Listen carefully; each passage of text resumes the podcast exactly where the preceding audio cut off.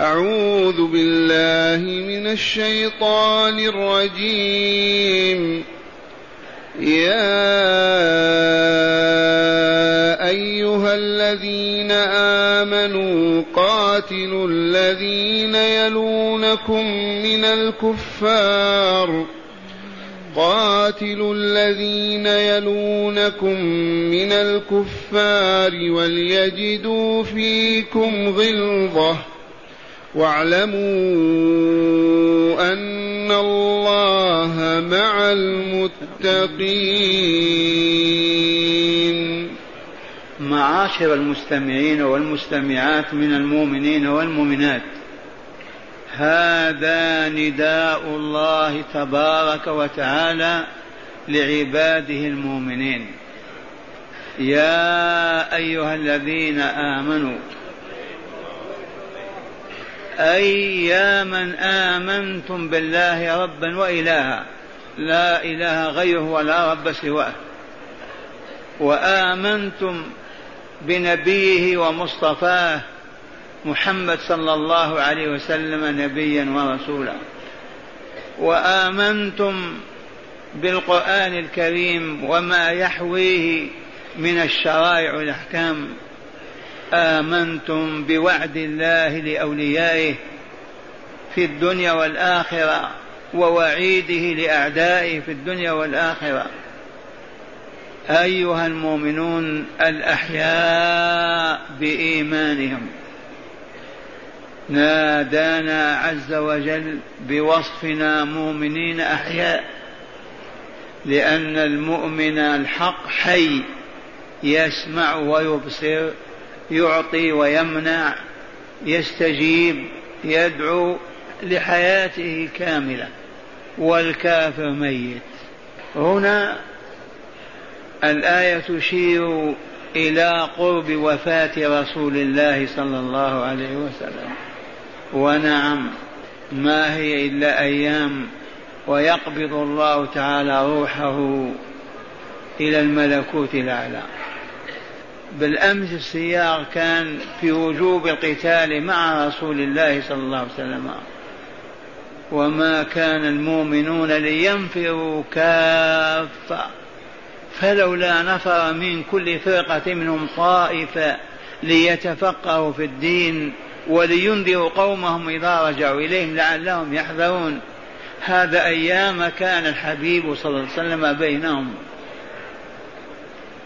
لا يخرج معه كل المؤمنين بل يخرج بعضهم ويبقى البعض. والذي يخرج ليجاهد في سبيل الله وليتعلم الدين والفقه فيه من رسول الله صلى الله عليه وسلم فإذا عاد إلى أهله وإخوانه علمهم ما علم. وإذا الرسول صلى الله عليه وسلم ما خرج فالذين بقوا معه في المدينة يتعلمون العلم والفقه في الدين لأن الرسول يوحى إليه ويعلم الناس. فإذا جاء المجاهدون من جهادهم علموهم ما قد علموه. ولكن وإذا قبض رسول الله صلى الله عليه وسلم هنا نادى الجبار تعالى عباده المؤمنين وبعد وفاة رسوله صلى الله عليه وسلم قائلا يا أيها الذين آمنوا قاتلوا الذين يلونكم من الكفار. والكفار جمع كافر. من جحد شرع الله ودينه من جحد نبوة ورسالة رسوله من جحد حق الله على عباده في عبادته وحده دون من سواه من جحد لقاء الله وأنكره وكذب به هذا هو الكافر. يأمر الله المؤمنين الذين كانوا مع رسول الله صلى الله عليه وسلم والذين هم مؤمنون إلى قيام الساعة. يأمرهم بماذا؟ بأن يقاتلوا الذين يلونهم من الكفار. الذين يلونهم بالنسبة إلى الحدود التي هي للدولة الإسلامية. مثل حي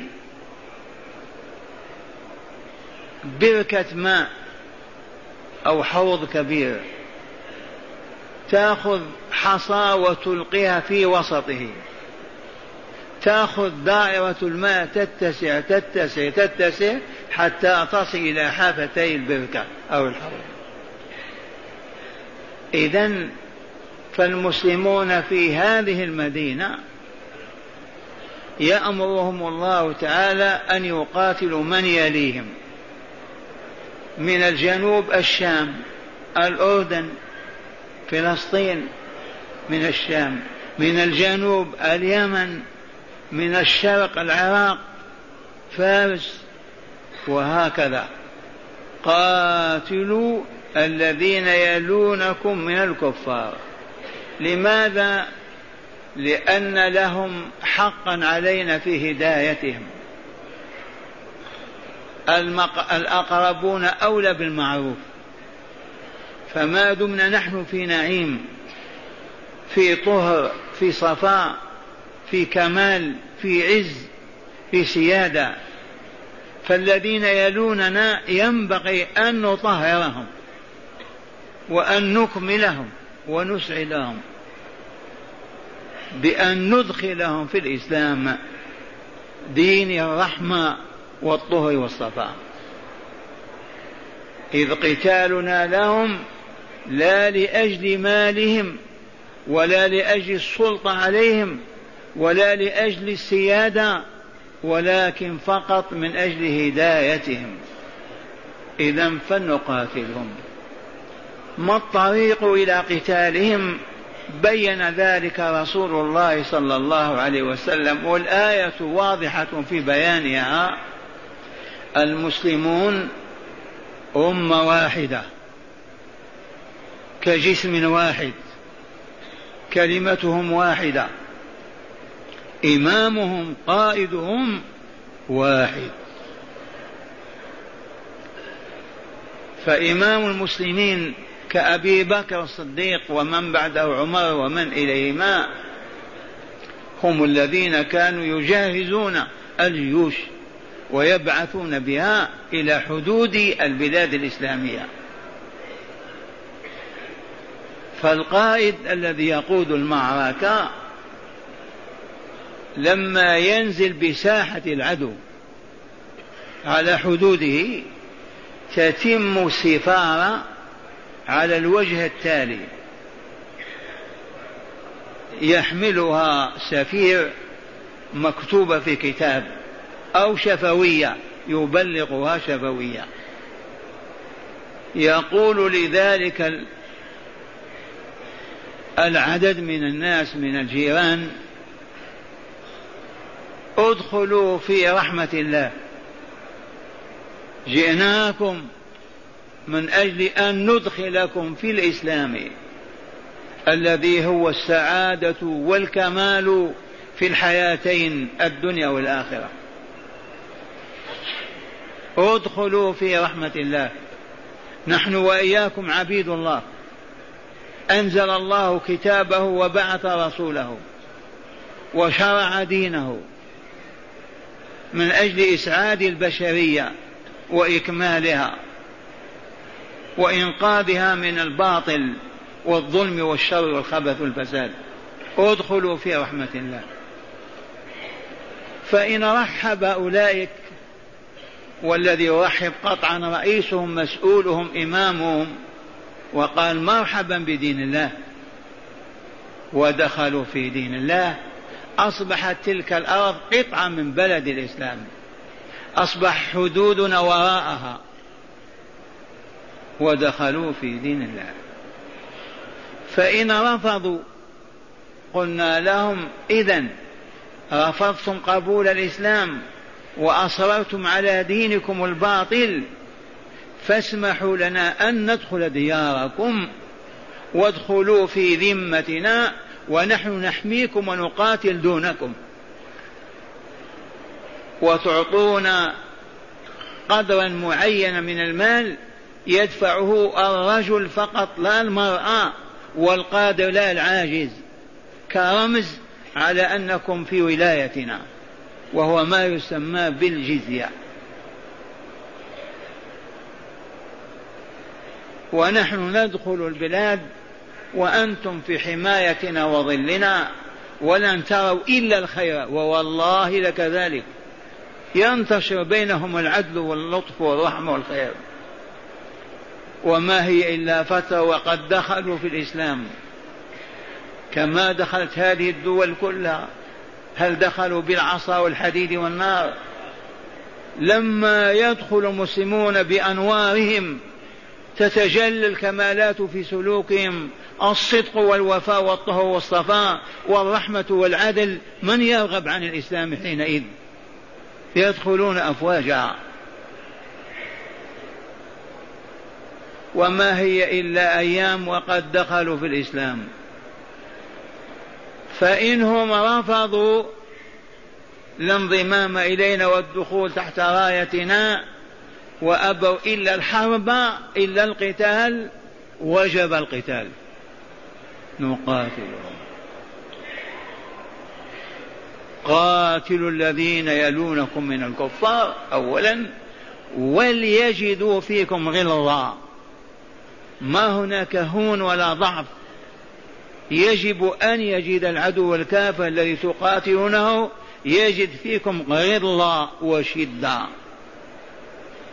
حتى يرهبكم. حتى يخافكم حتى ينهزم وينكص أمامكم حتى تبلغوا دعوة الله ورسالته. أما أن تقفوا أمامه ضعفا متخاذلين مهزومين كيف تبلغون رسالة الله؟ وليجدوا فيكم غلظة أي شدة حربية. واعلموا علما يقينيا أن الله مع المتقين. فإن اتقيتم الله عز وجل أطعتموه وأطعتم رسوله في كل أمر ونهي في العقيدة والسلوك والعبادة. اتقيتم اتقيتم متطلبات الحرب ومقدراتها.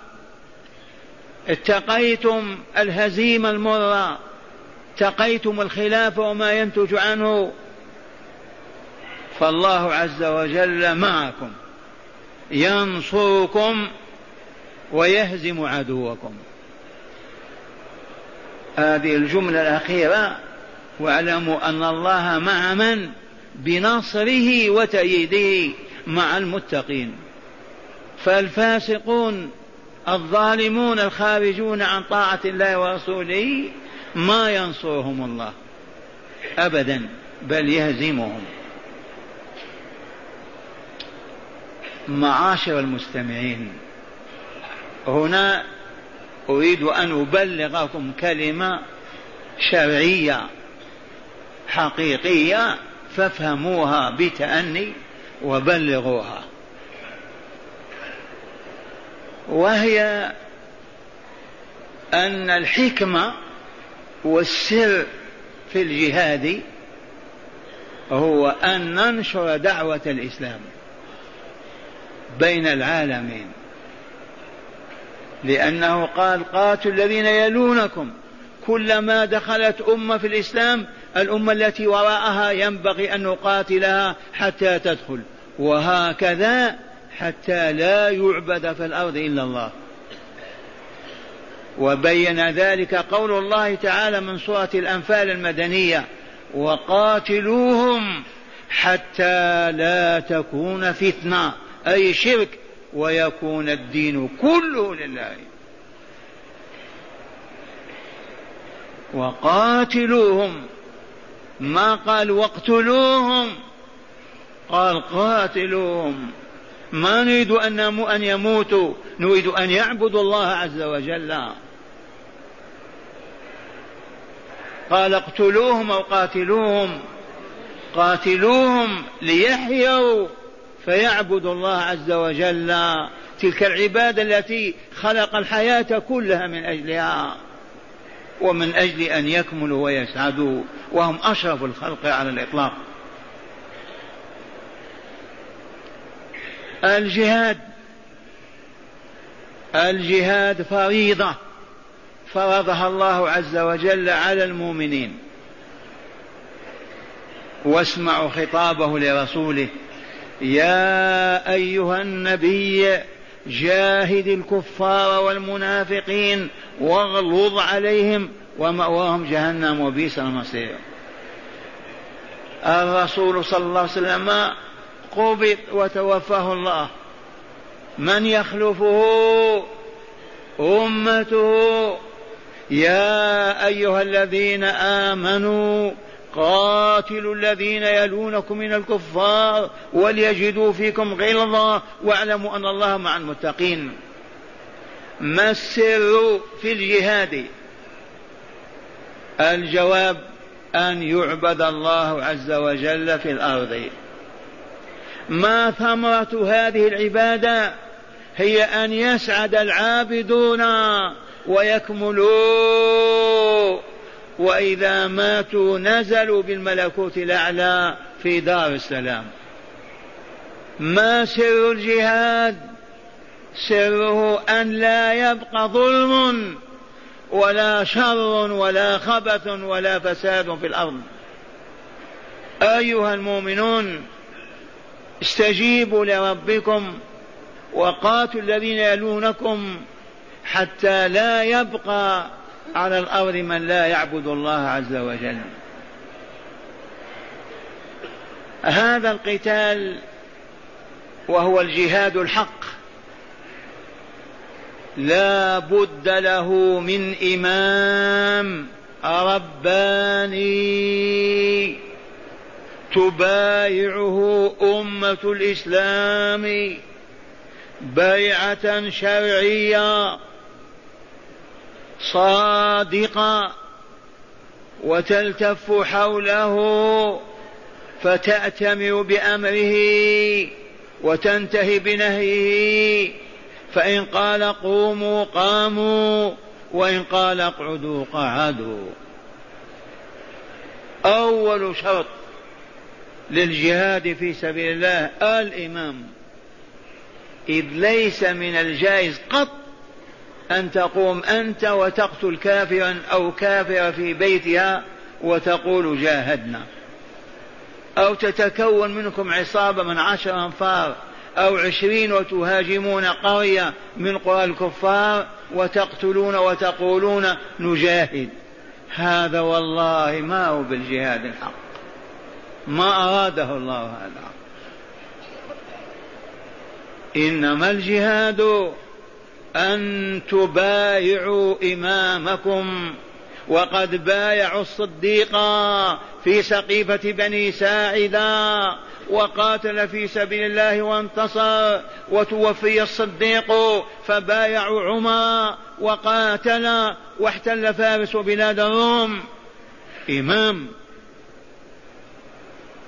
أما عصابات وأفراد ويقول نقتل الكفار هذا خطأ فاحش وباطل وجريمة. لما علمتم أننا لما نرسي سفننا أو نوقف جيوشنا وخيولنا هل نغتال الكفار وندخل بلادهم ونقتلهم؟ أو لا بد من سفارة. تدور على ثلاثة أمور. إما أن يدخلوا في الإسلام وهذا هو الهدف وهذا هو مفتاح السعادة للجميع. أو يسمح لنا في الدخول ديارهم يكون في تحت رايتنا وفي ظلنا ونحن حماتهم وندفع عنهم ونقاتل العدو من أجلهم. فإن رفضوا هذه وتلك ما يبقى إلا أن نقاتلهم فنهزم جيوشهم وتستسلم البلاد وتدخل في رحمة الله عز وجل. لا بد من إمام. فأيما قتال في سبيل الله يجب أن يكون معه الشرط الأول أن يكون في سبيل الله لا في سبيل الطين والتراب والماء ولا الدينار ولا الدرهم ولكن من أجل أن يعبد الله. ذي هي النية الدافعة الأولى. ثانيا أن يكون تحت إمام. أما الفوضى والاختلافات والتجمعات محرمة في الإسلام وقتالهم ظلم وشر وفساد. فلا بد من إمام. ولي الخلافة الصديق وليها أبو عمر وليها عثمان وليها علي وليها معاوية ثلاثمائة سنة والمسلمون يجاهدون تحت راية لا إله إلا الله محمد رسول الله. إذا أولا الجهاد يكون الهدف منه والغاية أن يعبد الله وحده. بما شرع من عباداته وطاعاته. ثانيا أن يكون وراء إمام بايعته الأمة واجتمعت عليه وسلمت نفسها له ليقودها إلى رضوان الله عز وجل. جهاد بلا قصد أن يعبد الله جهاد باطل. جهاد لتحرير البلاد. جهاد باطل.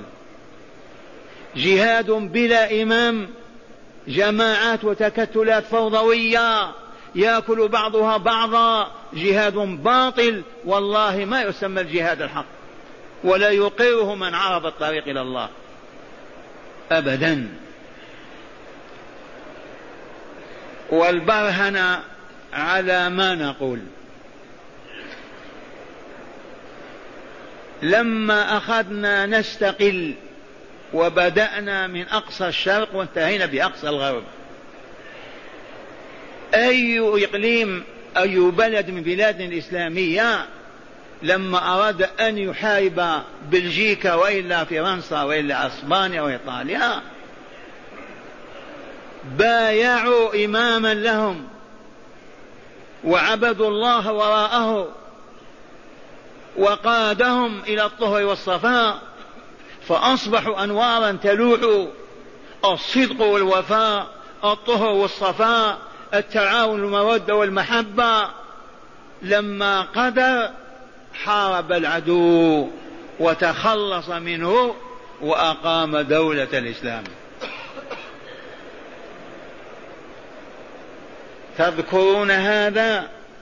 اسمعوا واو.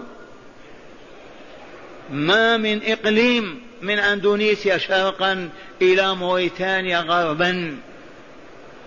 لما قاوموا بريطانيا المستعمرة أو فرنسا الطاغية أو إيطاليا أو أسبانيا أو بلجيكا أو هولندا من هم الذين بايعوا إماما لهم؟ وقادهم سنوات والتفوا حوله وكلهم طهر وصفاء. لا سرقة ولا خيانة ولا كذب لا عهر ولا فجور لا شرك ولا باطل. ثم لما قروا قال الله أكبر وقاتل العدو. هاتوا. ومن ثم استقللنا وخرجنا من ربقة الاستعمار وبقينا على ما كنا عليه بل أسوأ حال مما كنا عليه. ما السبب؟ الشرط الثاني الأساسي الأول نقول هذا في القلوب النيات يعلمها الله. هل أرادوا الجهاد لله أو ليكون لهم الدولة والسلطان؟ لكن والشرط الثاني الإمام الذين يقاتلون وراءه. هل كان لو كان بمجرد ما تستقل المنطقة الله أكبر إمامهم بينهم فيجبرون على إقام الصلاة وتجبى منهم الزكاة وتكون بينهم هيئات الأمر بالمعروف والنهي عن المنكر بدل عن البوليس والشرط وتتجلى أنوار الإسلام فيعم الطهر والصفاء والمودة والإخاء هل وقع هذا؟ ماذا أنتج ذلك الجهاد؟ أولا النيات فيه ما كانت سليمة والله العظيم عند أكثرهم لا هم إلا الاستقلال فقط من أجل الحكم والسلطة والمال. ثانيا هل بايعوا إماما عشر سنوات وهو يقودهم؟ إذا قال صوموا صاموا إذا قال أنفقوا أنفقوا كلمتهم واحدة فتياهم واحدة وإن كانت الحاكمة فرنسا وإيطاليا نحن مسلمون. أمرنا واحد. الجواب ما حصل ذلك. فماذا استفدنا من استقلالاتنا؟ لا شيء. ما سبب ذلك يا شيخ؟ ما أقمنا الجهاد على قاعدتيه الربانيتين الأولى أن نريد وجه الله ليعبد الله وحده دون من سواه. والثاني عصينا رسول الله وما بايعنا مؤمنا يقودنا في طاعة الله. المجاهدون ثلاثة أرباعهم ما يصلون. المجاهدون يأكلون المحرم يشربون الخمر. كيف نقيم دولة إسلامية؟ وأوضح مثال كررنا القول فيه بلغوا إخواننا الأفغانيون. قاتلوا الروس البلشفة الحمراء روسيا والتف حولهم المسلمون. والله إن امرأة من اليمن بعثت إلي بزنبيل فضة. أقسم بالله. وإن أم أولادي رحمة الله عليها والله مرتين تبيع ذهبا في يديها ونشتريه منها.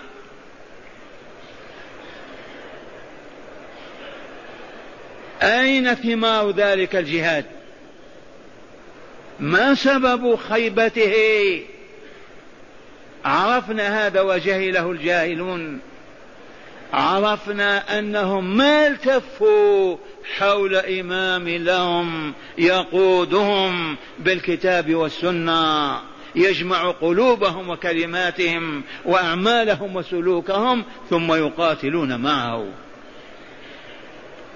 وبالفعل انتدبني سماحة الشيخ عبد العزيز بن باز حفظه الله وأطال عمره مع أحد الإخوان لنذهب إليهم لنعمل على جمع كلمتهم لا يصح جهاد جماعات وأحزاب.